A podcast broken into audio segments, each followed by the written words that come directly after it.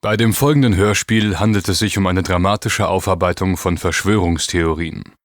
Die Handlungen und auch die Personen dieser fiktiven Geschichte agieren unabhängig vom tatsächlichen Wahrheitsgehalt.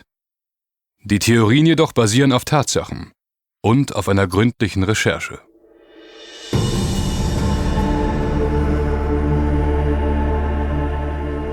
Wir schreiben das Jahr 630 nach Christus. Ein kleines Dorf im fränkischen Raum.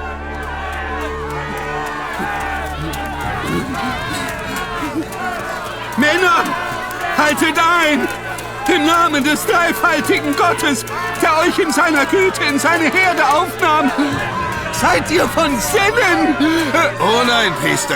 Ihr werdet unsere Tat nicht verhindern können. Ihr Narren, was tut ihr? Es ist vonnöten, Pfaffe. Ihr sucht euch am besten sogleich ein neues Heim. Hier seid ihr nicht länger willkommen. Aber das Kreuz, das große hölzerne Kreuz, ihr könnt doch nicht... Wir können und wir werden. Euer Hirtengott hat keine wahre Macht. Das haben wir nun erkannt. Und so kehren wir ihm den Rücken und bringen sein Zeichen den wahren Göttern als Opfer dar. Nein, ihr Narren! Haltet ein! Ihr Schafe, was habt ihr getan? Beruhigt euch, Pfaffe. Es ist vollbracht. Seht nur, die Flammen nehmen das Opfer begierig an. Ihr elenden Sünder! Begreift ihr denn nicht? Dafür werdet ihr im ewigen Fegefeuer schmoren. Ihr habt wahrhaftig das Kreuz Christi verbrannt.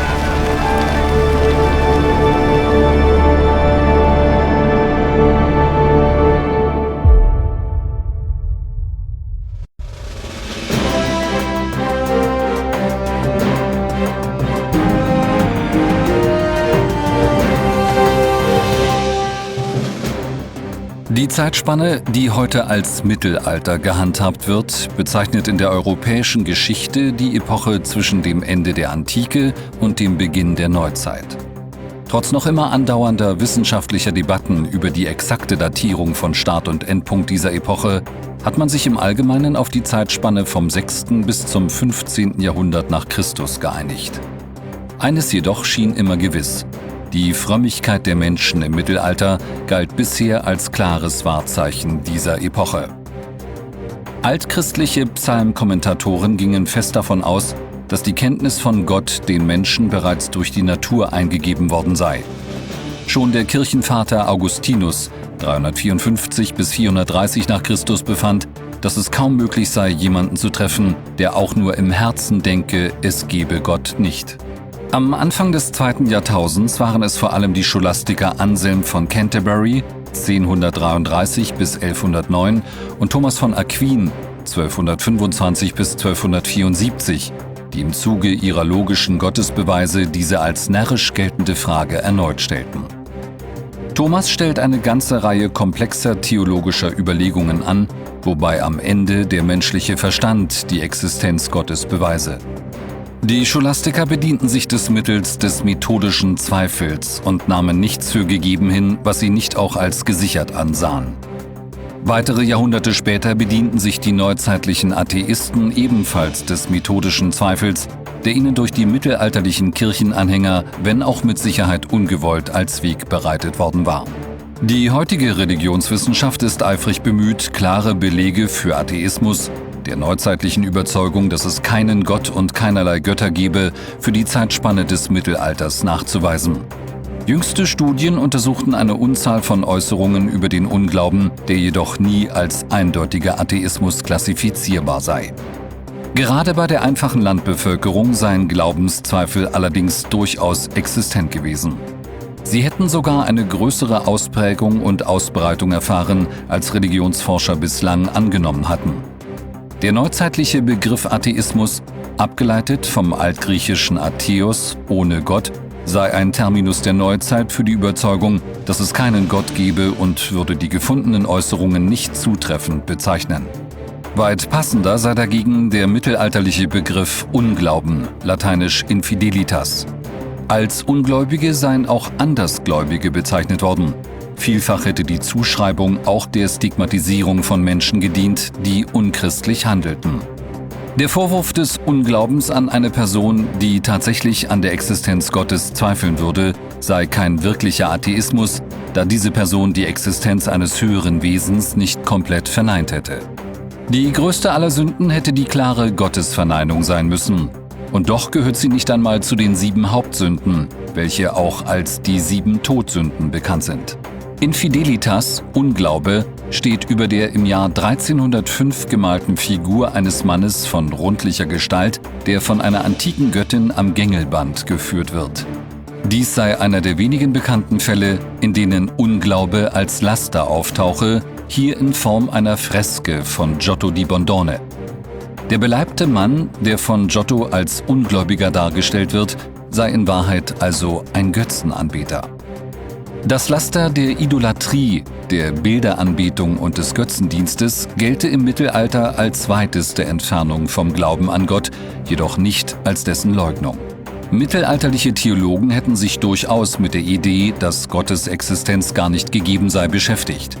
Bereits biblische Passagen wie Psalm 14, die Toren sagen in ihrem Herzen, es gibt keinen Gott, legen solche Überlegungen nahe. Doch bis hinein in die Neuzeit sei eine solche Vorstellung weniger als klar durchdachte Überzeugung, sondern vielmehr als krankhafte Dummheit abgetan worden. Im Mittelalter hätte man die Äußerung, dass Gott nicht existiere, weder als Gipfel der Radikalität noch der Sünde, sondern vielmehr als Gipfel der Unvernunft abgetan. Doch wie verbreitet war dieser mittelalterliche Unglaube tatsächlich? Und welche Reaktionen löste er in dieser für ihre besondere Frömmigkeit bekannten Epoche bei Amts- und Würdenträgern wirklich aus?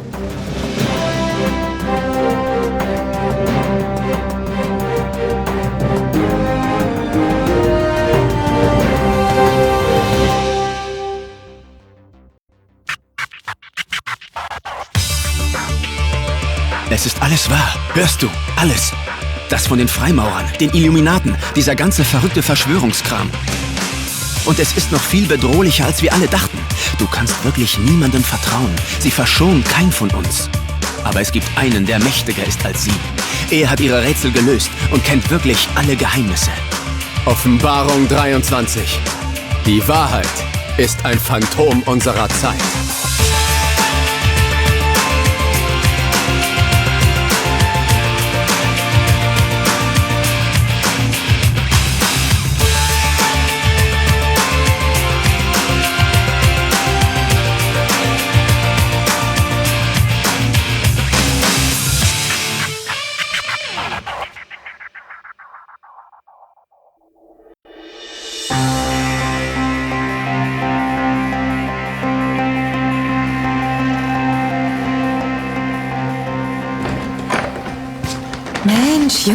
Seid ihr endlich. Ich wollte eben schon fast ohne euch was beim Lieferservice bestellen. Ja, sorry. Erst hatte unser ICE von München nach Berlin Verspätung und dann steckten wir auf dem Weg hierher auch noch mit dem Taxi im Berufsverkehr fest. Aber wir sind direkt zu dir gefahren, Not. Also, bestellen können wir aber gerne sofort. Mein Magen knurrte im Zug schon so laut, dass die anderen Fahrgäste dachten, ich hätte irgendein wildes Tier in der Tasche versteckt. das stimmt wirklich. Die eine Frau mit dem Chihuahua auf dem Schoß hat sich ständig nach dir umgedreht Jetzt und... kommt endlich rein und schließt die Tür. Pizza, wie üblich? Oh ja, bitte.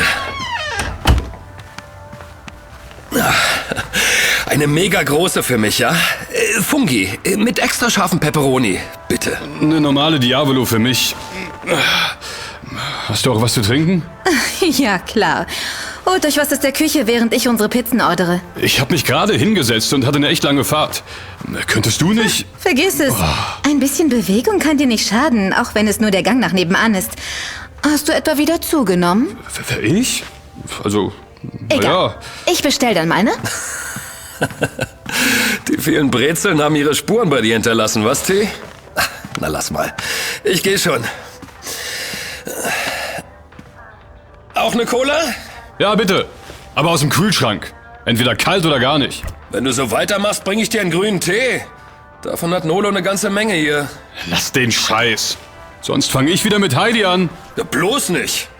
Da verbringt man einen ganzen Tag mit ihr in München und was passiert? Nichts. Gar nichts. Bist eben nicht ihr Typ. Vielleicht hätte eine Lederhose geholfen. Dann noch Heidi im Dirndl. Du Ziegenpeter. Aha, ha. Ähm, du T. Nolo hat hier nur Cola Light. Typisch Mädchen. Hauptsache wenig Kalorien. Ist auch okay? Ja, passt schon. Au! Mann, Kim, was zum Henker machst du da? Verdammt! Was hast du denn nun schon wieder angerichtet? Mist! Ich habe hier eine Aktenmappe vom Kühlschrank gefegt. Komm mal her und hilf mir, das aufzusammeln. Wenn man nicht alles selber macht. Scheiße. Oh, Kim, der ganze Boden ist voll mit Akten und Zetteln. Na super. Jetzt steh nicht so blöd rum und hilf mir lieber. So, die Pizzen kommen in 30 Minuten. Hey, was wuselt ihr denn in meiner kleinen Küche herum? Was macht ihr da mit meinen Sachen? Das ist privat. Äh, das war Kim. Ich habe damit nichts zu tun. Sorry, Nolo. Ich habe die Kühlschranktür wohl zu doll zugepfeffert und da ist diese Mappe von oben runtergerutscht. Ich räume das auch ganz schnell wieder auf, versprochen. Ach, wenn man euch nur fünf Minuten aus den Augen lässt. Jetzt hilf mir mal, T. Ja, ja, schon dabei. Was ist das denn? Was meinst du? Hier, dieser Zettel. Sieht aus wie so ein Blatt aus einem Abrisskalender. Toll. Na und? Na, schau doch mal hier. Der ist vom 19. April 1998. Aber da hat jemand die Jahreszahl durchgestrichen und 1701 darunter geschrieben. Und daneben steht einfach nur. Was? Spaghetti. Hä? Ist das ein Scherz oder was? Ach ja, jetzt fällt es mir wieder ein. Der ist von Tron. Von unserem verstorbenen Hacker-Kaiser? Obwohl richtig verstorben. äh, Na egal. T, meinst du, das könnte eine neue Chiffre sein? Naja, schon möglich. Nolo, kannst du dich noch an etwas Genaues erinnern? Nicht wirklich. Ist doch schon über sechs Jahre her. Er hat das Blatt mal abgerissen und wohl als Einkaufszettel benutzt. Er kritzelte ja immer gerne irgendwas voll. Hm, Ich wusste ehrlich gesagt gar nicht mehr, dass ich den noch habe. Also wirklich eine direkte Chiffre von Tron. April 1998. Vier Monate vor seinem Tod. Ähm, Was soll dieses 1701 bedeuten? Fehlt da der Doppelpunkt und heißt es richtig 17.01 Uhr? Oder es ist wirklich die Jahreszahl 1701 gemeint. Steht ja immerhin auf dem Kalender. Dann ist wohl am 19.04.1701 etwas Bedeutsames vorgefallen. So, Schluss. Äh, wie? Schluss, habe ich gesagt. Ihr wart ewig unterwegs, kommt dann auch noch zu spät, begrüßt mich nicht mal richtig und wollt jetzt schon wieder die nächste Chiffre knacken? Oh nein, ich verbiete es. Das machen wir morgen, okay? Denn heute will ich einen gemütlichen Abend verbringen. Pizza essen, etwas erzählen und vielleicht einen Film anschauen. Klar soweit? Verstanden. Ist mir ehrlich gesagt auch lieber. Ich schieb echt Kohldampf. Aber wir können doch nebenher schon mal... Nichts da. Morgen setzen wir uns an die Chiffre, aber nicht heute. Als Frau fordere ich mein Recht auf einen ganz normalen Abend ein. Basta.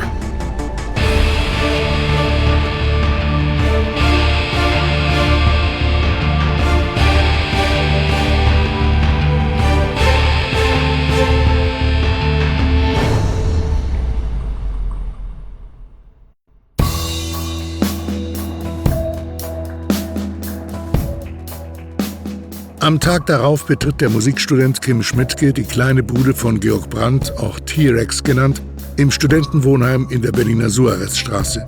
Dort wimmelt es vor Elektronikbauteilen, zwischen denen der Hacker T-Rex vor seinem Laptop hockt und sich ganz offensichtlich nicht die Mühe gemacht hat, sein kleines Zimmer zu lüften. Es ist Donnerstagmorgen, der 17. Juni 2004, genau 14 Minuten nach 9.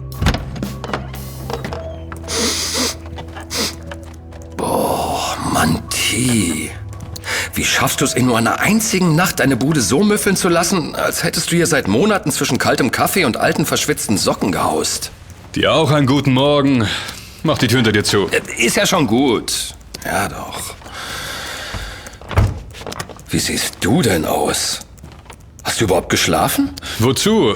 Es gibt Kaffee und ein Rätsel zu lösen. Eine neue Chiffre zu knacken. Mehr brauche ich nicht. Naja, so blass wie du bist, hätte dir eine Mütze Schlaf sicher nicht geschadet. Aber Kaffee klingt gut. Hast du noch welchen übrig? In der Kanne dürfte noch welcher sein. Bedien dich einfach selbst. Danke.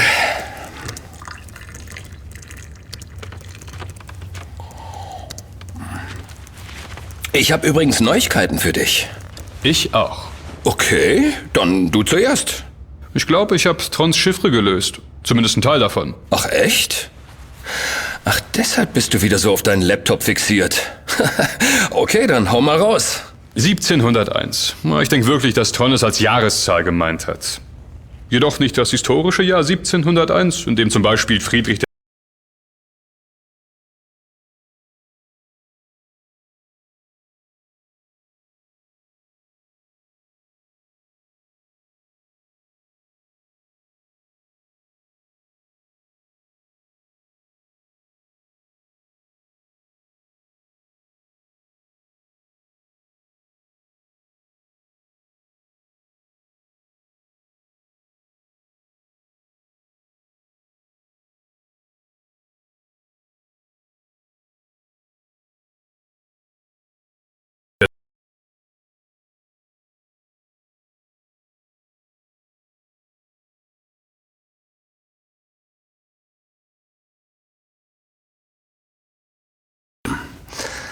Das erfundene Mittelalter.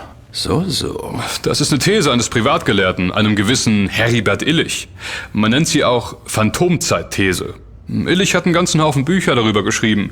Im Grunde sagt er folgendes. Die Zeitspanne von 614 bis 911 nach Christus hätte es nie gegeben. 297 Jahre, die einfach erfunden worden wären. Wenn das stimmt, wäre damals für Tron also eigentlich für uns alle, wirklich gerade der Anfang des 18. Jahrhunderts eingeläutet worden. So, so. Dieser Illich scheint sich richtig in dieses Thema verbissen zu haben. Seit 1991 hat er mehrere Schriften veröffentlicht und versucht, seine These mit allerhand Beweisen zu untermauern, was für diverse Diskussionen in wissenschaftlichen Kreisen sorgt. Klar, das klingt ja auch echt abgedreht, was? Normale Menschen denken immer in sehr engen Bahnen. Dabei sind es die nicht normalen Menschen, die wahrhafte Veränderungen bewirken. Nicht umsonst werden mittlerweile Menschen mit Asperger-Syndrom gezielt gesucht und an wichtigen Stellen positioniert. Denk an Tesla. Nee, nee, ich halte eine solche Geschichtsveränderung für durchaus möglich. Hm. Hier, guck mal. Die Ausmaße dieser Hypothese sind gewaltig. Denk mal an Karl den Großen oder lateinisch Carolus Magnus. Dieser breitschultrige und kräftige Hühne, er soll wohl über 1,90 groß gewesen sein, wird seit Jahrhunderten als Garant von Ordnung und Gerechtigkeit verehrt. Eine der größten Figuren unserer Geschichte. 768 bis 814 war er König des Fränkischen Reichs und erlangte am 25. Dezember 800 sogar die Kaiserwürde. Das war ein großes Ding. Seit der Antike hat es keinen derartigen Herrscher aus Westeuropa gegeben. Keine andere Figur aus dem Geschlecht der Karolinger ist so bekannt. Schließlich gelangte das Frankenreich unter Karls Herrschaft zu seiner größten Ausdehnung und Machtentfaltung. Illich nennt ihn aber Karl den Fiktiven. Ja klar, denn wenn dieser Illich mit seiner These recht hätte, könnte es dieses Schlaglicht der europäischen Geschichte und damit auch die ganze Karolingerzeit tatsächlich nie gegeben haben. Du, lass mich mal lesen, ja? Wo ist denn das her? Ach, ich sehe schon. Chronorekonstruktion.de Okay, also da steht, Ausgangspunkt seiner Überlegung sei die nach Papst Gregor dem 13. benannte gregorianische Kalenderreform von 1582. Damals sollte ein Fehler korrigiert werden, der seit der Einführung des julianischen Kalenders aufgelaufen war. Im Wesentlichen ging es darum, dass der 21. März wieder in unmittelbare Nähe zum astronomischen Ereignis des Primärequinoktiums gebracht wurde, also der Frühlingstag-Nachtgleiche der nördlichen Erdhalbkugel. Steht alles auf Wikipedia. Infolge der schematischen Anwendung der Schalltagsvorschriften der julianischen Kalenderreform nach der augustäischen Korrektur hatte sich der Kalender und mit ihm das Tagesdatum 21. März im Laufe der Jahrhunderte derart verschoben, dass dieses im Jahr 1582 erst zehn Tage nach dem Eintritt des astronomischen Ereignisses Primärequinoctium erschien. Nach Illichs Berechnungen hätten aber 13 Tage übersprungen werden müssen und nicht nur 10. Die restlichen drei Tage aber entsprechen, wenn man es bis zum Ende durchrechnet, einem aufgelaufenen Fehler von 256 bis 384 Jahren. Denn wenn also 1582 durch das Überspringen von zehn Tagen die gleiche astronomische Situation hergestellt wurde wie zur Zeitenwende, bedeutet dies, dass nicht circa 1600 Jahre, sondern eben lediglich circa 1300 Jahre seitdem vergangen wären. Du willst mir das jetzt aber nicht im Einzelnen vorrechnen, oder? Keine Sorge, hab alles schon selber doppelt gegengecheckt. Das kommt rechnerisch schon hin. Die Frage war nur, wo klafft denn nun diese Lücke? Es scheint ja alles bestens dokumentiert zu sein, nicht wahr? Illich stieß schnell auf das frühe Mittelalter. Diese Epoche, die grob die Jahre 500 bis 1000 nach Christus umfasst, wird von den Historikern sowieso als Dark Age bezeichnet. Im Gegensatz zur Zeit davor, also der römischen Kaiserzeit und der Zeit danach, dem Hochmittelalter, sei unser Wissen über diese Zeit aufgrund der raren Quellen und seltenen Funde überaus mager. Laut Illich enthalte dieser Zeitabschnitt keine reale Geschichte, so dass er ersatzlos gestrichen werden könnte. Es sei eine Art künstlicher Raum. Man könne die Zeit davor und danach direkt oder mit geringem Abstand aneinanderfügen. Er grenzt dieses fiktive Intervall sogar eng ein und behauptet, die erfundene Zeit reiche von September 614 bis August 911. Also wären diese rund 300 Jahre einfach nachträglich in den Kalender eingefügt worden. Ganz genau. Mann, Kim, was ist denn mit dir los? Sonst bist du doch viel neugieriger, aber heute machst du einen auf dicke Hose, als wäre alles für dich schon lange klar gewesen. Tja, mein lieber T-Rex, du bist eben nicht der Einzige, der bereits recherchiert hat. Wie meinst du das? Ich habe mich gestern Abend auch noch an meinen Laptop gesetzt. Der ist zwar nicht so mit Hacker-Tools vollgestopft wie deiner, aber für eine Suchmaschinenrecherche reicht er allemal. Und stell dir vor, auf diese Phantomzeit-These bin ich auch gestoßen. Ach. Ja, ach. Ich bin zwar nicht so ins Detail gegangen wie du und äh, diese Kalenderreformrechnung habe ich nicht wirklich gerafft, aber ich habe auch gelesen, dass es viele Gegenstimmen gibt, die Elis Behauptung als falsch bezeichnen. Das stimmt allerdings. Viele tun dies als Unsinn ab und beschäftigen sich gar nicht mit der Möglichkeit einer Geschichtsfälschung. Und genau deshalb müssen wir jetzt auch los. Äh, Wie los? Wohin denn? Und warum? Wir treffen einen Experten. Ist schon alles arrangiert. Nolo hat ihn abgeholt und wartet mit ihm im Adlon zum Brunch auf uns. Was? Nolo? Und was für ein Experte? Oh, ein alter Freund von mir. Jetzt beweg dein Hinterteil und komm endlich. Das Adlon wartet. Uh, okidoki. Dann bin ich mal auf deinen Experten gespannt. Aber warum schon wieder das Adlon? Weil es sich bei einem köstlichen Donnerstagsbrunch besser reden lässt. Weil es dort so wunderbar feudal ist. Und weil ich Nolo gesagt habe, dass du bezahlst.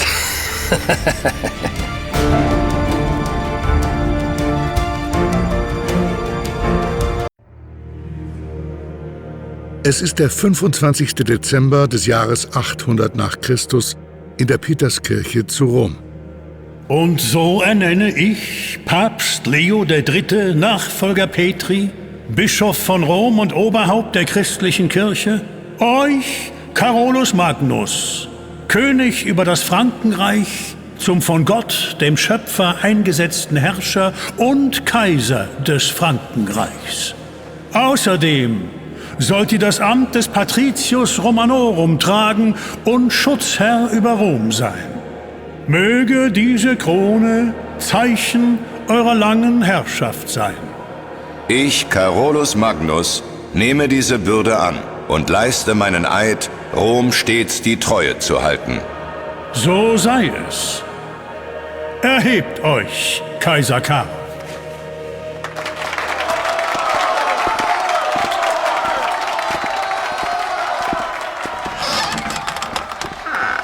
Nun habt ihr, was ihr so begehret. Ihr seid nun wahrlich ein Kaiser. Eine Würde, die ich teuer erkaufte und noch immer mit Blut erkämpfe. Sprecht. Wie schreitet euer Vorhaben voran? Tragen die Samen, die ihr und eure Mannen pflanzen, bereits Früchte? Samen? Welch schickliche Umschreibung für Bluttaten gegen die eigenen Schutzbefohlenen. Aber wohl, nennt es wie ihr mögt. Wer sich dem Schöpfer zuwendet, der wird freudig aufgenommen. Wer sich abwendet und schändlich spricht, der muss die Liebe Gottes hart erlernen. Nun, so sprecht geschwind, Kaiser Carolus, welcher genannt wird der Große. Der Bauernunmut ist noch nicht gebrochen. Sehr wohl aber beginnen sie sich zu fügen. In einigen Jahren werden meine Untertanen meinen Glauben teilen. so seid ihr ein Mann, der sein Wort zu halten pflegt. Auch ich ergab mich nicht des Müßiggangs und tat das meine. Und ihr haltet all dies wirklich für nötig? Für den Willen des Herrn? So ist es. Stellet keine Narrenfragen. Ihr seid nun ein Kaiser, Carolus. Ihr solltet verstehen, was getan werden muss, damit ihr auch Kaiser bleibt. Und nun geht. Auch ich habe noch Großes zu vollbringen.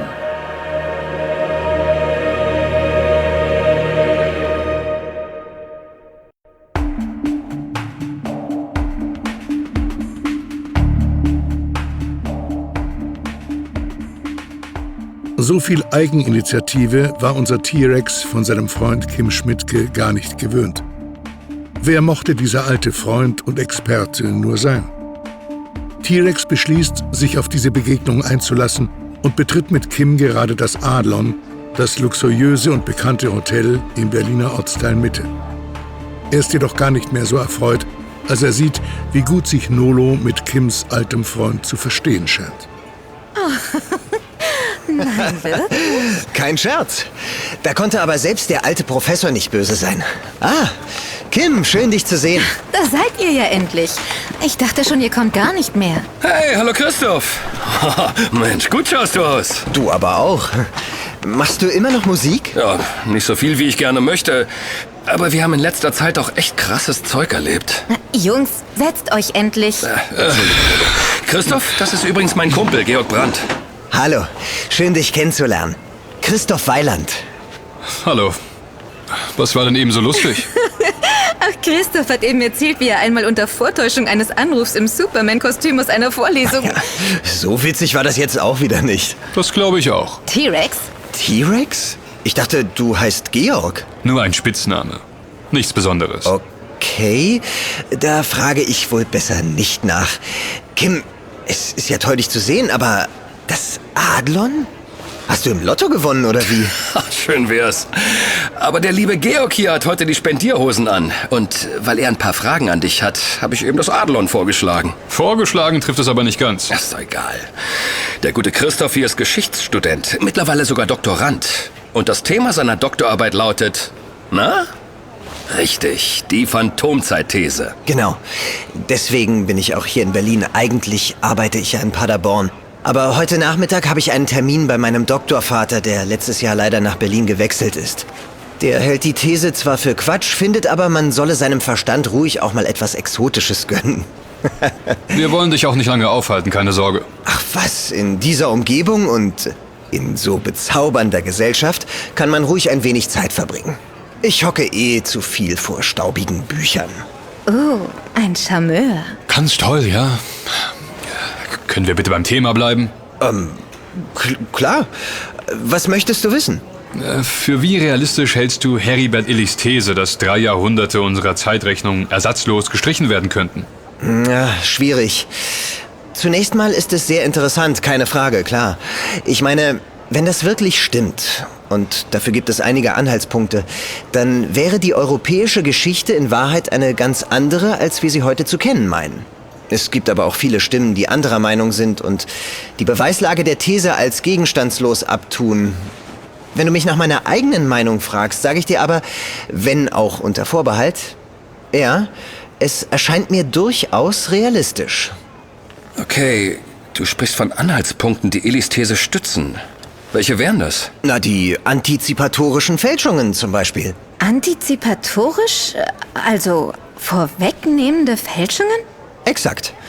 Im frühen Mittelalter sollen zahlreiche Fälschungen entstanden sein, die aber dann erst Jahrhunderte später Wirkung gezeigt hätten.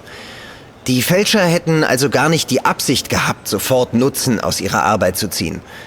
Vielmehr hätten sie zielsicher Jahrhunderte vorausgeblickt. In späterer Zeit hätte man diese prophetischen Urkunden dann gefunden und ihren Nutzen erkannt.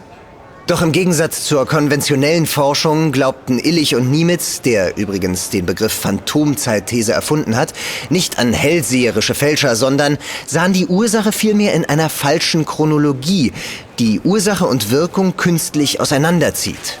Aha. Und wozu das Ganze? Tja, keine Ahnung, soweit bin ich noch nicht. Ich trage erst noch sämtliche Daten zusammen, wie zum Beispiel die archäologischen Funde. Ich bin für die evidenzorientierte Forschung, wisst ihr? Rückschlüsse über die Vergangenheit lassen sich deutlich genauer über archäologische Funde ziehen als über alte Schriftstücke. Denn diese können entweder bewusst gefälscht werden oder aber eben nur das widerspiegeln, was der Schreiberling zu seiner Zeit selbst dachte und wusste. Und wenn dieser Schreiber am Ende einer stille Postkette stand, könnt ihr euch ausmalen, was aus einer ersten ursprünglich wahren Begebenheit geworden sein könnte. Nein, da gibt es genauere Methoden. Ich glaube, ich weiß, was du meinst. Die Fundlehre, oder? Du kennst dich ja schon sehr gut aus, Georg. Genau. Die Fundlehre. Das wichtigste Kriterium, um eine Phantomzeit festzustellen, ist meiner Ansicht nach die archäologische Fundlage. Menschen hinterlassen dort, wo sie leben, Spuren, von denen einige die Jahrhunderte oder auch Jahrtausende überdauern und heute wiederentdeckt werden können. Finden sich für eine Epoche keinerlei Funde, obwohl in den Schriften von dieser Zeit die Rede ist, so muss die gesamte Epoche zur Disposition gestellt werden. Kirchen, Klöster und andere Bauten und Artefakte lassen sich nur bedingt fälschen, zum Beispiel durch gefälschte Urkunden oder eine nachträglich angebrachte Inschrift. Papier ist jedoch geduldig, wie wir ja wissen. Es gibt tausende von anerkannterweise gefälschten Urkunden aus dem Mittelalter. Wer sagt, dass wir bereits alle entdeckt haben? Seit die Phantomzeitthese formuliert wurde, hat man bislang erfolglos versucht, für verschiedene Orte und Regionen Funde in der fraglichen Zeit wirklich eindeutig zu belegen. Denn die Funde, die man innerhalb Illichs Phantomzeit zu datieren versucht, hätte man problemlos auch der Zeit kurz vor oder nach dem künstlichen Zeitraum einordnen können. Ich glaube ja, dass da jemand das Bedürfnis hatte, diese leere Zeit mit irgendetwas zu füllen. Ist ja auch nur verständlich. Das ist ja Wahnsinn. Dann leben wir vielleicht in der Vergangenheit. Naja, Nolo, nicht wirklich. Wir müssten nur unsere Jahreszahl ändern. Das ist alles. Aber es gibt noch mehr. Die Landnahme der Ungarn im Karpatenbecken zum Beispiel. Neben den archäologischen Belegen sprechen in diesem Fall sogar die Schriftquellen eindeutig für einen Zeitsprung. So datieren zeitgenössische Quellen die Landnahme einmal ins Jahr 600 nach Christus, ein anderes Mal ins Jahr 898 nach Christus, was also einer Differenz von 298 Jahren entspricht. Die konventionelle Forschung kann dies nur durch die Dummheit der frühmittelalterlichen Geschichtsschreiber erklären oder ignoriert das Problem einfach. Mit der Phantomzeitthese dagegen kann die Diskrepanz problemlos erklärt werden. Na, wenn das alles so klar ist, warum steht das nicht in sämtlichen Geschichtsbüchern? Weil es eben leider gar nicht so klar ist. Oder, Christoph? Leider nicht, nein. Es gibt auch Gegenbeweise, die alle genauso gründlich untersucht, begutachtet und ausgewertet werden müssen, wie die Punkte, die ich euch eben erzählt habe. Das erfordert eine Unmenge an Arbeit und dauert Jahre, wenn nicht Jahrzehnte. Ne? Aber dann hätte ich wenigstens die nächste Zeit über zu tun. Die Sache mit der Kalenderreform zum Beispiel, oder? Ich habe gelesen, dass das Datum der Tag- und Nachtgleiche zur Einführung des julianischen Kalenders nicht überliefert worden sei. Der 21. März wäre als Frühlingsbeginn erst beim ersten Konzil in Nikäa, das im Jahr 325 nach Christus stattgefunden hat, für die weiteren Berechnungen des Osterdatums festgelegt worden. Berechnete man die 1257 Jahre bis zur gregorianischen Kalenderreform, hätte sich durch die Schalltage der Frühlingsbeginn nicht um 13, sondern um 9,73 Tage verschoben, womit die zehntägige Korrektur von Papst Gregor dem 13. völlig korrekt wäre. Ja, das ist einer der Gegenpunkte. Und ein ziemlich guter noch dazu, wie ich zugeben muss. Allerdings geht aus den Konzilsakten nicht hervor, dass es einen Tagesordnungspunkt Kalender gegeben hätte. Nikea als Fixpunkt könnte also genauso gut auch falsch sein. Es bleibt also offen. Na, äh, sag mal, Christoph, äh, dein Termin mit deinem Doktorvater. Du sagst, er ist gegen die Phantomzeitthese. Hätte aber Spaß an, wie sagtest du, exotischem für den Verstand? Ja, wieso? Wenn du nichts dagegen hast, will ich mitkommen. Den Mann möchte ich gerne kennenlernen.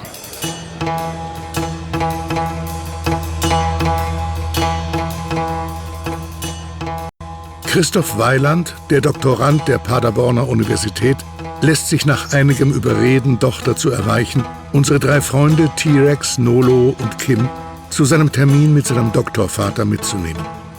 Sie trennen sich und verabreden sich für den Nachmittag.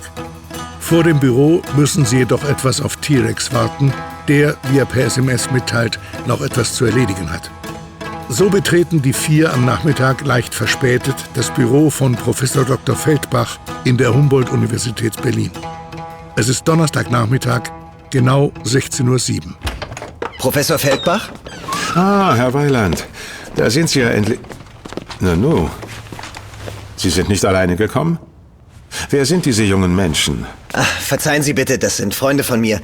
Tatjana Jung, Kim. Schmidtke und Tag. Georg Brandt. Hallo. Wir haben uns heute Morgen über meine Doktorarbeit unterhalten und... Äh, Naja. Ich schätze es überhaupt nicht, wenn ich ungebetenen Besuch erhalte.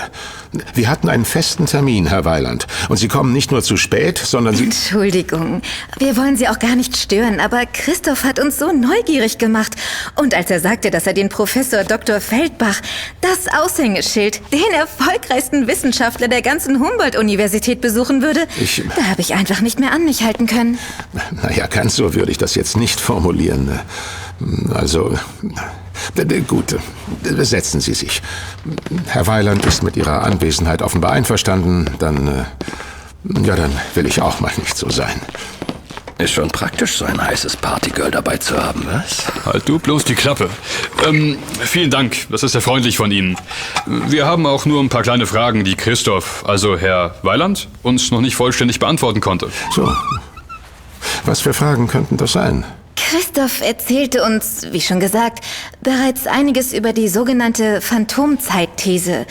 Die gregorianische Kalenderreform gibt uns noch keinen klaren Anhaltspunkt, um die These verifizieren oder falsifizieren zu können, weil man nicht genau weiß, welcher Fixpunkt für die Angleichung zu Tag- und Nachtgleiche gewählt wurde. Doch wie verhält es sich mit der Fundlehre? Könnte das nicht der ausschlaggebende Punkt sein, der zeigt, dass es diesen Zeitraum von rund 300 Jahren tatsächlich nie gegeben haben könnte? Die angebliche Fundlehre. So, so. Ich kenne die Behauptung, nach denen in Städten wie Aachen, Köln oder Barcelona für den besagten Zeitraum keine eindeutigen archäologischen Funde gemacht wurden. Ich halte sie aber für falsch. Warum das? Zum einen ist der archäologische Forschungsstand an der großen Mehrzahl der in Betracht kommenden Plätze gar nicht so, dass er Illichs Argumentation ex silentio stützen könnte. Wie unser Paderborner, Herr Weiland, sicherlich weiß, gibt es gerade in Paderborn eine ununterbrochene Sequenz archäologischer Schichten, die den angeblich fehlenden Zeitraum umfasst. Alles gut dokumentiert und nachzulesen. Dieser Umstand wird von Anhängern der Phantomzeitthese gerne missachtet, was natürlich ein fataler Fehler ist. Ferner wird kritisiert, dass Siedlungsfunde des 5. bis 8. Jahrhunderts selten seien und man hauptsächlich auf alte Friedhöfe traf. Doch ich frage Sie, ist es für den Archäologen besonders verwunderlich, dass gerade Friedhöfe die Zeit überdauert haben? Nein, natürlich nicht, Professor Feldbach. Eigentlich sind für die meisten Zeiten der Vergangenheit kaum Siedlungsspuren bekannt, so dass manche Perioden nur durch Bestattungen erforscht worden sind. Dann haben Sie ja doch etwas gelernt, Herr Weiland. Der Grund ist einfach. Siedlungsspuren an der Oberfläche sind sehr schnell der Zerstörung unterworfen, zumal in Städten, in denen ältere Häuser stets abgerissen und durch neue Besiedlungen ersetzt wurden. Die Friedhöfe sind existent. Woher stammen denn die Menschen in den Gräbern aus eben jenem angeblich erfundenen Zeitraum? Das ist schon komisch, ja. Bleiben wir doch noch ein wenig bei den Gräbern. Genauer bei den Grabriten.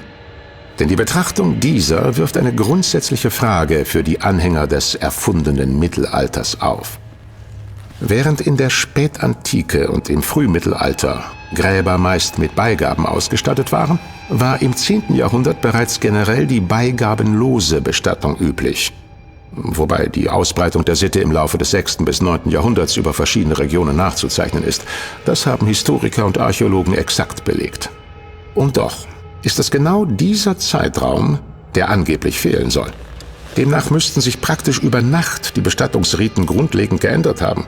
Im ganzen fränkischen Raum. Wer soll sich denn die Mühe gemacht haben, Hunderttausende von Gräbern in der richtigen Art anzulegen? Und dann wird die These auch nur auf die europäische Geschichte angewendet. Was ist mit dem asiatischen Raum? Warum hätte dieser seine eigene Geschichte mit der europäischen synchronisieren wollen oder sollen? Hat er auch nicht. Die Belege sind eindeutig. So funktioniert Wissenschaft einfach nicht. Man kann keine haarsträubende These in den Raum werfen und sich willkürlich Beweise dafür suchen, während man andere Aspekte einfach unter den Tisch fallen lässt, sie verschweigt. Blanker Unsinn, wenn Sie mich fragen. Aber ein spaßiger Unsinn.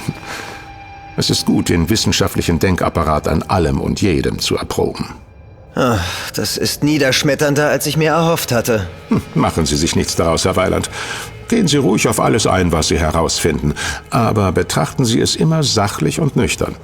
Widerlegen Sie die These oder beweisen Sie sie, aber bitte in durchdachter Form. Gut, wenn die Funde eigentlich doch so klar sind, warum dann überhaupt der Aufwand? Wie meinst du das? Wozu die Mühe? Wozu sich einer so offensichtlich falschen These hingeben und sich selbst zum Gespött machen? Du meinst, da ist doch etwas dran? Mir gehen diese antizipatorischen Fälschungen nicht mehr aus dem Kopf. Gefälschte Dokumente, die ihre Wirkung erst Jahrzehnte oder gar Jahrhunderte später entfalten. Als wenn sie einen Plan verfolgen würden. Ein Ziel. Als ob sie etwas verfälschen, umschreiben oder tilgen wollen würden. Lassen Sie es sich von mir sagen, Herr Brandt, eine so große Zeitspanne zu fälschen ist unmöglich. Ach ja, Professor Feldbach? Glauben Sie das wirklich? Ganz sicher. So etwas gibt es nicht. Haben Sie in Ihrem Laptop Internetzugang? Dürfen wir kurz? Ich. Äh Danke. Kim, setz dich mal ran und such mir alles raus, was du über Professor Dr. Feldbuch herausfindest. Ähm, okay. Also erstens heiße ich Feldbach und nicht Feldbuch. Und zweitens können Sie mich doch einfach fragen, wenn Sie so dringend das Bedürfnis verspüren, mehr über meine Person herauszufinden. Sie werden gleich erfahren, was das soll. Ist das irgendein Trick von dir? Naja, nicht wirklich. Jedenfalls nur zum Teil, ja. Aber lass Kim erstmal machen. Er ist mittlerweile recht gut geworden, was Recherche angeht. Okay, ich habe was. Professor Dr. Kunibert Feldbuch, Professor für Geschichte an der Humboldt-Universität Berlin, 52 Jahre alt, wohnhaft in Berlin Mitte. Das ist doch Unsinn. Es gibt keine solche Person hier an der Universität. Ja, stimmt. Das Foto sieht Ihnen auch überhaupt nicht ähnlich, Professor Feldbach. Foto? Was für ein Foto? Na hier, dieser Feldbuch hat sogar einen eigenen Weblog. Ah, scheint aber nicht wirklich aktiv zu sein, der Gute. Hier sind gar keine Einträge. Und sonst fällt dir nichts auf? Wenn Professor Feldbach nicht gemeint hätte, dass dieser Feldbuch gar nicht existierte, dann... Moment. Das ist seltsam. Der hat ja gar keine wissenschaftlichen Publikationen veröffentlicht. Ist das nicht Pflicht im Universitätsdienst? So ist es. Na dann... Äh oh Mensch, T. Sag bloß, du hast den hier erfunden. Stimmt. Professor Dr. Feldbuch ist meine Erfindung. Nach dem Brunch habe ich einen kleinen Versuch gestartet und es war erstaunlich leicht. Du hast also einen Menschen erfunden und hier auf der Uni-Website eingehackt? Und sogar einen Blog angelegt? Und in das Berliner Geburtenregister eingetragen. Einen Führerschein habe ich ihm auch gezaubert und so hätte es weitergehen können. Aber nur eins hat nicht geklappt. Der Inhalt. Der Content. Das, was einen Menschen glaubhaft macht, ihn lebendig macht, ihm Leben einhaucht. Eine Seele, wenn ihr so wollt. Ah, jetzt verstehe ich. Du hast zwar die Grundstruktur für deinen fiktiven, wenn auch nicht besonders originellen Professor Feldbuch gelegt, aber du hast es nicht mehr geschafft, ihm das einzuhauchen, was ihn echt macht. Das fällt einem aber nur auf, wenn man genauer hinsieht. Im ersten Moment sah für mich alles glatt aus. Nichts Auffälliges. Eben. Hätte ich mehr Zeit gehabt oder die Muße, hätte ich ihm auch noch Bücher andichten können oder Status-Updates auf einer Homepage oder was auch immer. Ihr seht, es ist möglich. Erinnert mich an dieses Astroturfing bzw. die Kunstrasenbewegung. Diese Kate hat uns doch erst vor kurzem im Lafayette-Restaurant in Washington davon erzählt. Ja, du weißt schon, die Lobbyisten und ihr geliebtes Öl, das schwarze Gold. Hier ist das im Grunde ganz ähnlich. Gefälschte Blog-Einträge, Leserbriefe, Kundenrezensionen oder eben wie in deinem Fall richtige Einträge in wichtigen Institutionen, die du hacken musstest. Alles nur, um ein bestimmtes Meinungsbild für den Leser zu erzeugen. Sie wollen doch nicht allen Ernstes behaupten, Sie würden an eine Fälschung mehrerer Jahrhunderte glauben. Es ist möglich, wenn auch sehr unwahrscheinlich. Gerade in einer Zeit ohne Technik wie das Internet ist ein derartiger Plan im Grunde von vornherein zum Scheitern verurteilt. Außer jemand sehr Mächtiges hat einen guten Grund dazu. Na, jetzt habe ich aber genug. Ich werde mir derartiges nicht länger anhören. Wir sind hier an einer Universität. Gehen Sie nun. Der Besuch ist beendet. Aber Professor, wir haben noch nicht... Genug. Raus, habe ich gesagt. Ist ja gut. Wir gehen ja schon. Ja, wie Sie wünschen. Das hätte man auch freundlicher sagen können. Trotzdem vielen Dank. Tschüss.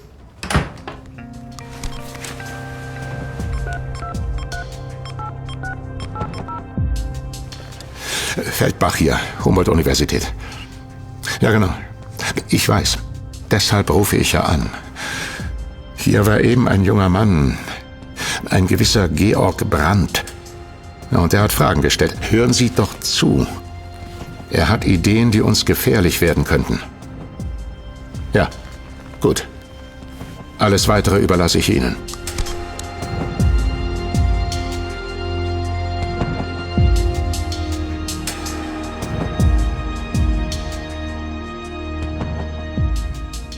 Der Ausgang dieses Gesprächs war alles andere als befriedigend.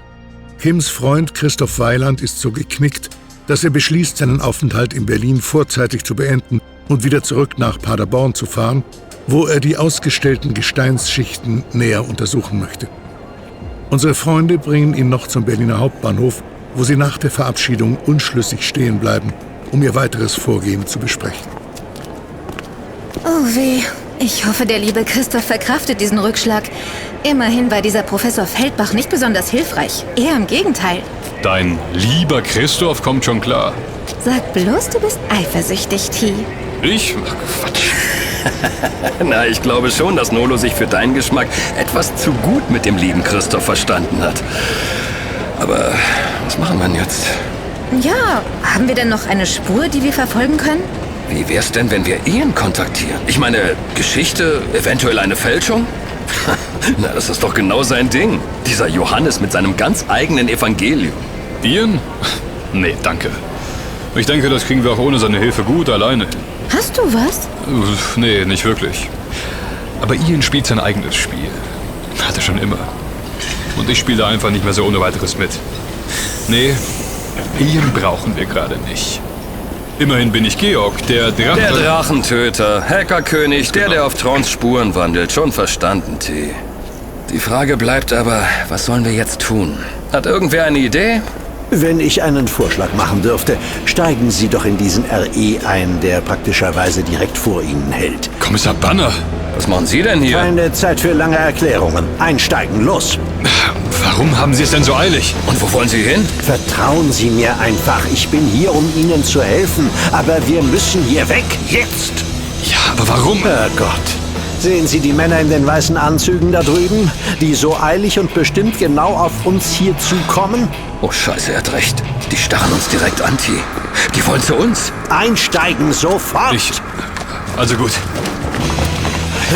Da, jetzt rennen Sie.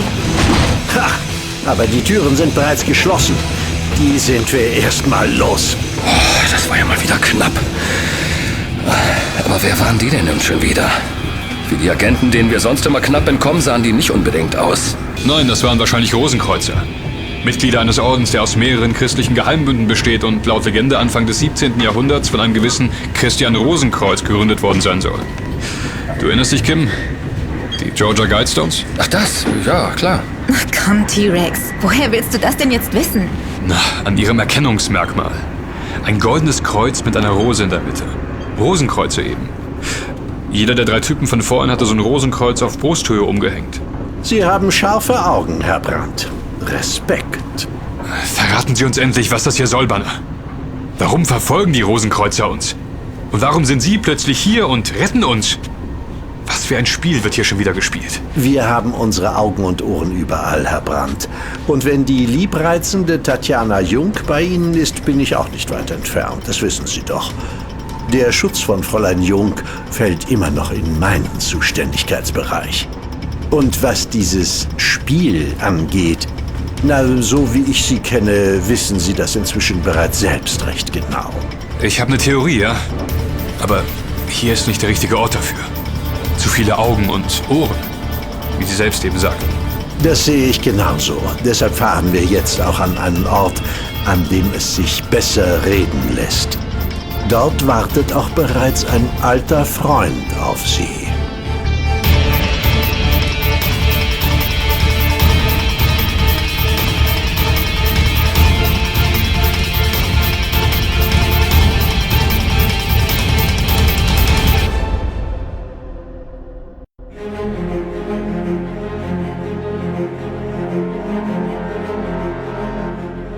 Mangels einer besseren Alternative vertrauen unsere drei Freunde dem ihnen altbekannten Wim Banner, dem Schmuddelkommissar, und fahren mit ihm zunächst mit dem Regionalexpress, dann mit der S-Bahn und schließlich mit einem Bus, bis sie an der Haltestelle Neumannstraße, Kissingenstraße aussteigen und nach einem kurzen Fußweg vor einer Kirche auf dem Kissingenplatz im Ortsteil Pankow stehen. Über einen Nebeneingang führt Kommissar Banner sie in ein altes Kellergewölbe, das nur durch Kerzen und Fackeln erleuchtet wird. In der Mitte steht ein steinerner Tisch, an dem ein alter Bekannter die Gruppe bereits erwartet. Es ist Donnerstagabend, 20.03 Uhr. St. Clair? Sie? Na, wen haben Sie denn erwartet? Hat Bruder Wim Sie nicht über meine Anwesenheit informiert? Ich bin untröstlich. Naja, im Grunde lag es sogar recht nahe, ausgerechnet Sie hier zu treffen, wo es doch sowohl um Geschichte als auch um Kirche geht. Kirche? Wieso das denn plötzlich? Wir haben doch nur über das Mittelalter gesprochen. Unser Rätsellöser ist wieder mal auf der richtigen Fährte. Aber bitte setzen Sie sich doch. Ich hoffe, Ihnen gefällt meine Wahl unseres Versammlungsortes. Die St. Georg-Kirche. Ich bin gerührt. Nur für Sie, Herr Brandt, nur für Sie. Für gewöhnlich gehören diese Räumlichkeiten nicht zu unseren bevorzugten Versammlungsstätten.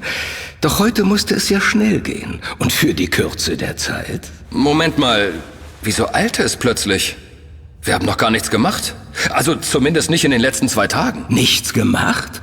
Sie laufen durch die Welt und stellen immer noch blindlings Fragen, ohne darüber nachzudenken, ob so nicht schlafende Hunde geweckt werden könnten. Dieser Professor Feldbach hat Alarm geschlagen. Ich verstehe. Ein kleines Experiment hat ihm wohl nicht gefallen. Sagen Sie das nicht. Er war sehr beeindruckt. Sogar so sehr, dass er sich Sorgen machte, was Sie nicht noch alles so mal eben auf die Schnelle herausfinden würden. Jetzt sagen Sie bloß, dass die Phantomzeitthese wirklich stimmt. Ganze drei Jahrhunderte hat es nie gegeben? Sie sind einfach so erfunden worden? Ja und nein. Hä? Wie meinen Sie das nun schon wieder?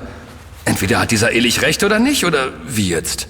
Wenn meine Überlegungen in die richtige Richtung gehen, beides. T-Rex, nicht du auch noch. Sprich doch einer mal Klartext. Nur zu, Herr Brandt. Zeigen Sie, was Sie können. Also gut. Um die Hintergründe einer Tat aufzudecken, muss man sich bekanntlich drei Fragen stellen. Wer hatte die Macht, etwas zu tun? Wer hatte die Mittel, etwas zu tun? Und wer hatte den größten Vorteil aus dem, was getan wurde? Hat man die Antworten auf diese Fragen, hat man den oder die Täter. Na klar, so wie damals bei der Hindenburg und den Fluggesellschaften. Ganz genau. Wir müssen aber zunächst eine Frage voranstellen. Was wurde denn überhaupt getan? Naja, eigentlich nichts, oder? Immerhin haben wir jetzt doch einige Beweise gefunden, vor allem die archäologischen Funde, diese lückenlose Gesteinsschichten in Paderborn zum Beispiel, die belegen, dass die Phantomzeit doch existierte. Und es soll ja auch viele Funde geben, die innerhalb dieser künstlichen Zeitspanne einzuordnen sind. Auch das stimmt nur bedingt. Was der Professor Feldbach uns verschwiegen hat, ist, dass man sich bei der Datierung gar nicht so sicher sein kann. Zum Einsatz kommt nämlich hauptsächlich die C14-Methode, auch Radiokarbondatierung oder Methode genannt, also ein Verfahren radiometrischer Datierung kohlenstoffhaltiger, insbesondere organischer Materialien. Mit Hilfe des Zerfallsgesetzes wird die Abnahme der Menge an gebundenen radioaktiven 14C-Atomen in abgestorbenen Organismen bestimmt und so das Alter ermittelt. Das ist ja schön und gut und Willard Frank Libby hat für diese Leistung 1960 den Nobelpreis für Chemie auch verdient bekommen. Aber es gibt ein Problem. Der Zerfall ist nicht so konstant, wie man allgemein annimmt. Es gibt natürliche Schwankungen, teilweise durch die kosmische Strahlung, verursacht durch die Sonnenaktivität. Auch der Kohlenstoffaustausch zwischen verschiedenen irdischen Kohlenstoffreservoirs und der Atmosphäre trägt zur Schwankung bei. Entschuldige, wenn ich dich unterbreche, Herr Chemieprofessor, aber ich glaube, ich verstehe dich auch so schon. Die Datierungsmethode ist halt nicht genau genug, richtig? Es könnte Fehler oder Schwankungen geben und am Ende hat man ein falsches Ergebnis bei der Datierung. Falls die zu untersuchende Probe 100 Jahre oder älter ist, kann das zu Fehleinschätzungen führen. Ja. Ich bin gespannt, wohin Sie Ihre Überlegungen bringen, Herr Brandt. Einen Moment noch. Wir müssen noch klären, was genau passiert ist. Gab es die Zeitspanne von 614 bis 911 oder nicht? Also, wenn diese durchgängige Gesteinsschicht in Paderborn wirklich existiert und die Geschichtsschreibung außerhalb Europas zeitlich mit unserer heutigen europäischen Version übereinstimmt, dann ja, es gab die Zeit. Genau, das glaube ich auch. Wie du schon richtig sagtest. Es gab diese Zeit. Nur nicht so, wie wir sie kennen. Wie meinst du das denn nun schon wieder? Denk an diese antizipatorischen Fälschungen. Schriftstücke, die ihre Wirkung erst Jahrhunderte später entfalten sollten. Dass die drei Jahrhunderte real waren, dürfte halbwegs sicher sein. Ich glaube aber, dass wir während der Untersuchung dieser falschen Hypothese ein ganz anderes Geheimnis entdeckt haben. Eine tatsächliche Geschichtsfälschung im ganz großen Stil. Wirklich gut, Herr Brandt. Alle Achtung. Wer hatte die Macht, etwas zu tun? Na, die aktiven Herrscher. Könige, Kaiser, kommt drauf an, von welcher Region wir sprechen. Und wer hatte die Mittel, etwas zu tun? Auch die Herrscher. Und den größten Vorteil? Keine Ahnung, wirklich. Oder meinst du die Kirche? Denk doch mal dran, wer uns heute gejagt hat. Wahrscheinlich die Rosenkreuzer. Ein christlicher Orden. Diener der Kirche, wenn man so will. Wenn die hinter uns her sind, wird das Geheimnis, um das es hier geht, garantiert etwas mit der Kirche zu tun haben. Darauf verwette ich 50 Millionen Euro. Nur über den Grund der Verfälschung kann ich noch nichts Genaues sagen. Dazu müsste ich die ganzen Daten intensiv auswerten und prüfen. Aber wenn es tatsächlich um eine Geschichtsfälschung von mehreren Jahrhunderten geht, wird da etwas ganz Großes hinterstecken. Etwas Gewaltiges, das die Kirche schwach dastehen lässt. Etwas äh, Gottloses? Ich gratuliere Ihnen, Herr Brandt. Sie haben sich wieder mal bravourös geschlagen. Und das auch noch ohne genaue Kenntnis der einzelnen Dokumente. Etwas Gottloses, wunderbar formuliert. Gottlos. Atheos. Ohne Gott. Aber um das zu verstehen, muss man sich zunächst in die damalige Zeit hineindenken. Es ist eine Zeit, in der Sternenkonstellationen und Krankheiten nicht akribisch erklärt werden konnten. Und auch der Zugang zu Informationen war stark begrenzt.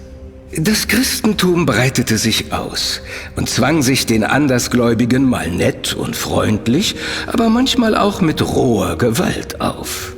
Nicht jeder Dörfler wollte Geschichten von Moses und Jesus hören, von Bienen und Blumen, die füreinander designt worden sind. Ein Moment bitte, St. Clair. Bienen und Blumen? Hat die Kirche damals Sexualkundeunterricht gegeben oder wie ist das zu verstehen? Und was hat das mit Design zu tun? Oh, ich bitte um Verzeihung. Das können Sie freilich nicht wissen. Das Intelligent Design, auf Deutsch intelligenter Entwurf oder auch intelligente Gestaltung, ist ein theologisches Konstrukt. Es geht davon aus, dass es einen intelligenten Schöpfer des Universums gegeben haben muss, der die Welt mit all ihren Feinheiten erschuf. Und zwar genau so, dass diese exakt zueinander passen und sich ergänzen. Damit wird die Komplexität des Lebens auf eben jenen intelligenten Designer zurückgeführt. Ein beliebtes Beispiel ist die Verbindung von Bienen und Blumen. Die Biene fliegt von Blüte zu Blüte, trägt dabei die Pollen mit sich, die wiederum von den empfänglichen weiblichen Blütenteilen aufgenommen werden. Das Wunder des Lebens. Auf Menschen übertragen könnte man auch Adam und Eva, oder besser Eva und Adam, Frau und Mann als Beispiel nehmen, die im Akt der Liebe neues Leben erschaffen. Einer der größten Zauber, derer wir mächtig sind. Seltsam. Normalerweise ist Sex doch etwas, worüber jeder gerne spricht. Im Mittelalter nicht? Das fleischliche Verlangen, die zu vollziehende Vereinigung oder auch Sex, wie Sie sich auszudrücken pflegen, Fräulein Jung, war nicht die einzige Thematik, die von den kirchlichen Priestern verkündet wurde. Doch die Ansichten der Prediger waren der einfachen Landbevölkerung im Grunde gleichgültig. Denn diese hatten mit dem realen Leben in Wahrheit recht wenig gemeinsam. Rom galt als Zentrum der Welt. Aber welchen Nutzen konnte der schlichte Bauer oder Jäger aus dieser Information ziehen? Für ihn gab es bedeutendere und weitaus direktere Probleme, die es zu lösen galt. Schwere Krankheiten, welche die Dörfer auszulöschen drohten. Rohe Gewalt, die nicht nur von Gesetzlosen an die friedvolleren Landbewohner herangetragen wurde. Der Tod an sich, welcher überall und zu aller Zeit gegenwärtig war. Schon eine einzige Missernte konnte zur Katastrophe führen. Und das Überleben im Winter war nicht mehr gesichert. Und stellen Sie sich erst einmal vor, welchen Schaden Naturkatastrophen anrichteten. Mit einem Schlag konnte den Menschen alles, was sie sich über Generationen aufgebaut hatten, genommen werden. Schon wenn der Winter länger dauerte, als man Vorräte eingeplant hatte, starben die Menschen wie die Fliegen. Sie sehen also, das Leben war damals unsäglich hart. Während sie Tag für Tag körperliche Höchstleistungen beim Bestellen der Felder und Versorgen des Viehs zu vollbringen hatten, erhielten sie als Lohn kaum das Notwendigste, um ihr Überleben zu sichern. Die Männer der Kirche predigten von Gott und dem verheißenen Land, dem Paradies, in dem Milch und Honig fließen. Eine Vorstellung, die jedem Hungernden wie das reinste Glück vorgekommen sein muss. In Wahrheit aber wurden diese Versprechungen natürlich nie erfüllt. Die Härte des alltäglichen Lebens blieb bestehen. Und dieser neue Christengott tat nichts, mischte sich nicht in die Belange der Welt ein. Was nutzte einem ein Gott, der sich nicht um seine Schafe kümmerte? Eben jene Darstellung war ebenfalls problematisch. Ein Hirte als Sinnbild für einen göttlichen Propheten, einen Gottessohn. In den Augen vieler war dies mit Sicherheit mehr als nur lachhaft. Dann doch lieber die alten Götter, die starken, wilden Götter, die man durch die Elemente erfuhr. Im Wind, in den Flammen, in den Wellen des Meeres oder im Gedeihen der Erde. Je nach Standort verschiedenste Naturgötter. Die heidnischen Götzen, an die man früher geglaubt hatte und eigentlich nie aufgehört hatte zu glauben, nur weil der amtierende Herzog plötzlich verkündete, sein Reich sei christlich und er die Bevölkerung in diese Bekehrung mit einschloss. Oh nein, davon auszugehen, dass ein derart tief verwurzelter Götzenglaube sich so einfach auslöschen lasse, ist schlechterdings als schiere Einfältigkeit zu bezeichnen. Und diese Umkehr zum alten Glauben ihrer Vorfahren war für die Kirche so gravierend? Ich meine, mehrere Jahrhunderte zu fälschen muss ein Haufen Arbeit gewesen sein. Mehr als Sie auch nur erahnen können, Herr Schmidtke. Aber Sie irren sich. Für die Kirche war das Problem weniger tragisch. Die hatten ihren Sitz in Rom fest unter Kontrolle. Aber im fränkischen Raum? Überlegen Sie, wer regierte? Na, der Adel. Und? Und von wem erhält der Adel seinen Titel? Natürlich! Dass mir das nicht gleich aufgefallen ist. Monarchische Herrschaftsansprüche berufen sich doch auf das Gottesgnadentum. Von Gottes Gnaden. Weil diese Typen unter der Gnade Gottes geboren wurden, ist ihre gesamte Familie zum Herrschen bestimmt und darf den Herzogs- oder Königstitel an die nächste Generation vererben. Und was passiert, wenn die Bevölkerung nicht mehr an diesen Gott glaubt? Dann haben sie auch keinen Grund mehr, ihre amtierende Herrscherdynastie zu akzeptieren. Na klar, es geht um Politik und Macht, wie immer. Sie haben es erfasst. Existenzielle Skepsis gegenüber dem himmlischen Hirten fand man vor allem bei den einfachen Menschen. Belege für Gotteszweifel findet man in der spirituellen Erbauungsliteratur zuhauf. Dauerthema darin war das Murren des Volkes, die Abkehr vom Glauben an den dreifaltigen Gott. Ein theologisches Konstrukt, das ungebildete Menschen sowieso kaum verstanden. Traktate über Traktate wurden verfasst, um Sterbende bei der Stange zu halten, denen der Bosgeist ein Murmelung wider Gottes Gerechtigkeit eingibt, wie der Wiener Propst Stephan von Landskron festhielt. Doch diese Murmelung, dieses Murren, ist nur das klägliche Überbleibsel der tatsächlichen Welle von Unglauben, die diese Jahrhunderte in eine Zeit des Kampfes und der Anarchie stürzte. Klerus und Adel mussten Unvorstellbares leisten und auch anrichten, um die christliche Herrschaft wieder in Position zu bringen. Was genau damals geschah, ist heute zu meinem größten Bedauern nicht mehr klar ersichtlich. Aber es ist davon auszugehen, dass man der Bevölkerung ihren Unglauben mit harter Hand wieder austrieb. Heute liest man aus den Quellen heraus, dass Unglaube eher als Gipfel der Narretei angesehen wurde. Naja, die dummen Bauern, die die Vorstellung Gottes eben nicht begriffen. Und dann, nach Jahrhunderten der vermutlich blutrünstigen Überzeugungsarbeit, beschloss man, dieses dunkle Kapitel aus der Geschichte zu streichen. Damit auch ja alles nach einem dauerhaften Erfolgskurs aussah. Ha, diese Schweine. Okay, aber gebracht hat es der Kirche auch nicht viel, oder? Ich meine, Heute werden die Herrscher nicht mehr durch göttliche Bestimmung in ihr Amt gerufen, sondern gewählt. Demokratie. So ist es. Auf lange Sicht konnte man einen Sturz des alten Prinzips von Adel und Klerus nicht verhindern. Das Zeitalter der Aufklärung brach an. Eine geistige und soziale Reformbewegung, die Fortschritt, Wissenschaft, vor allem aber rationales Denken propagierte. Letzten Endes konnte sich die Monarchie nicht halten wie wir alle wissen. Aber wer steckte nun hinter diesem Komplott? Wer ließ die Geschichte fälschen? Wer der Übeltäter war? Glauben Sie wirklich, Herr Brandt, dass sich solch ein Unterfangen auf eine Person zurückführen lässt? Tausende von mehr oder weniger Eingeweihten haben an diesem Werk gearbeitet. Sicher, Otto III. und Papst Silvester II. werden als wichtige Akteure schon von den Verfechtern der Phantomzeitthese benannt. Aber wie die Abläufe wirklich waren, darüber existieren keine Unterlagen oder Dokumente. Und was ist mit diesen Rosenkreuzern? Diesen Typen, die hinter uns her waren? Oder sind? Machen Sie sich da mal keine Sorgen, Herr Schmidtke.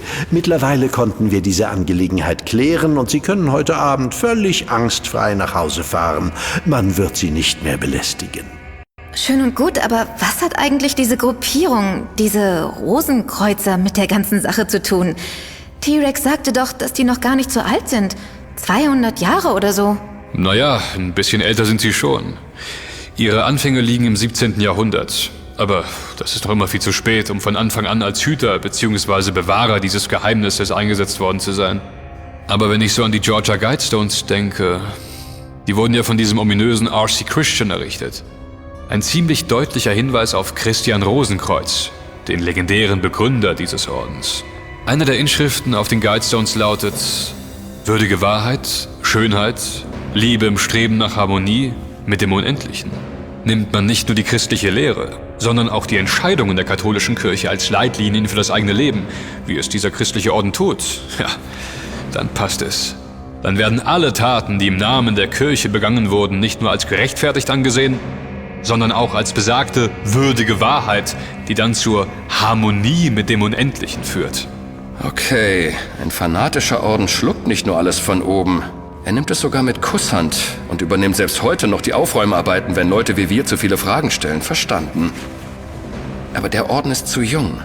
Ganze sieben Jahrhunderte zu jung. Wird dieses Geheimnis jetzt wie ein Staffelstab weitergereicht? Ist das nicht irgendwie dämlich? So kriegen doch sau viele Leute von der ganzen Sache mit. Ja, das könnte man fast meinen. Und doch wissen es nur die wenigsten.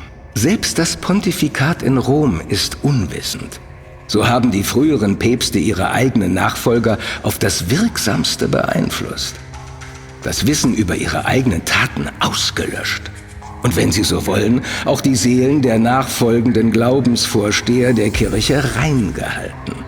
Über die Jahrhunderte wurde eine autarke Gruppierung nach der anderen mit dem Hüten des Geheimnisses betraut.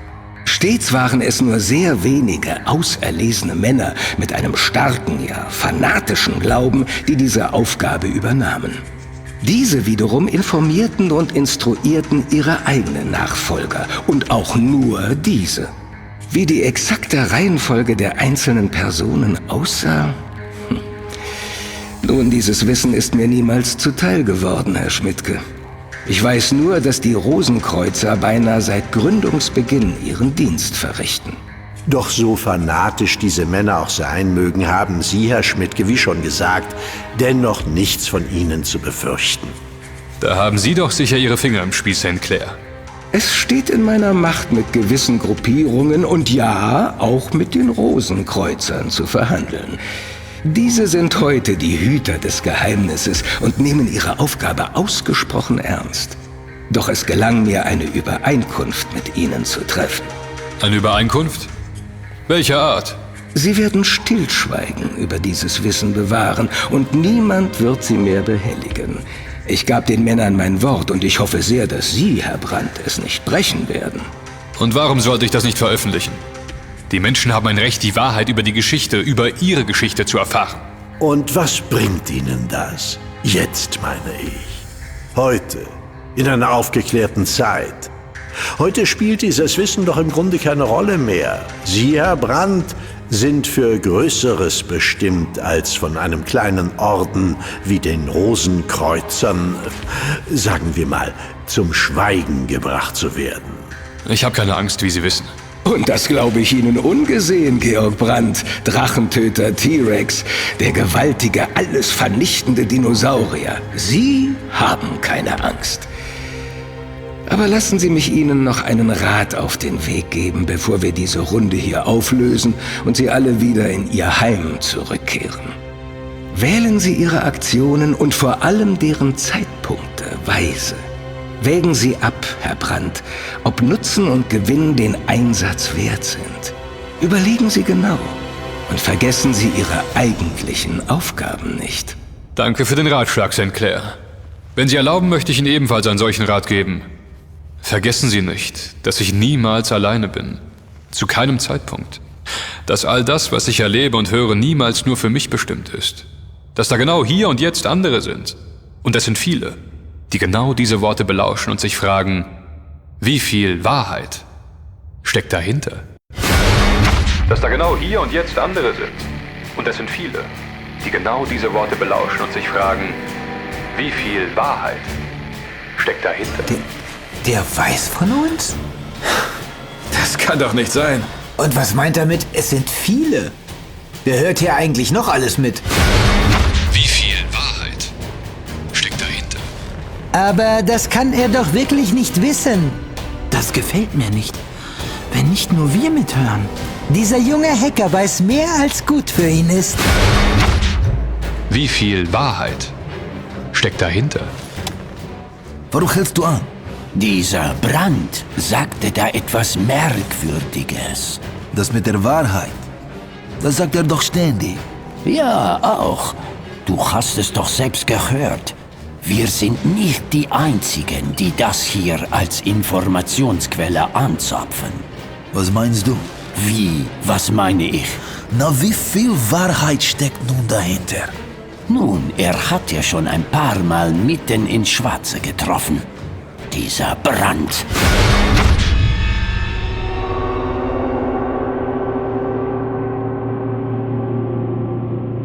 Für die großen Verdienste, die Kaiser Carolus Magnus, auch genannt Karl der Große, seinen Untertanen, seinem Reich und der heiligen Kirche Roms spreche ich, Papst Alexander III., Nachfolger Petri, Bischof von Rom und Oberhaupt der christlichen Kirche, eben jenen heilig. Seine Gebeine sind erhoben, eine Reliquie, eben diesem Altar im Dom zu Aachen beigesetzt. Mögen wir seiner stets gedenken. In nomine Patris et Filii et Spiritus Sancti. Amen.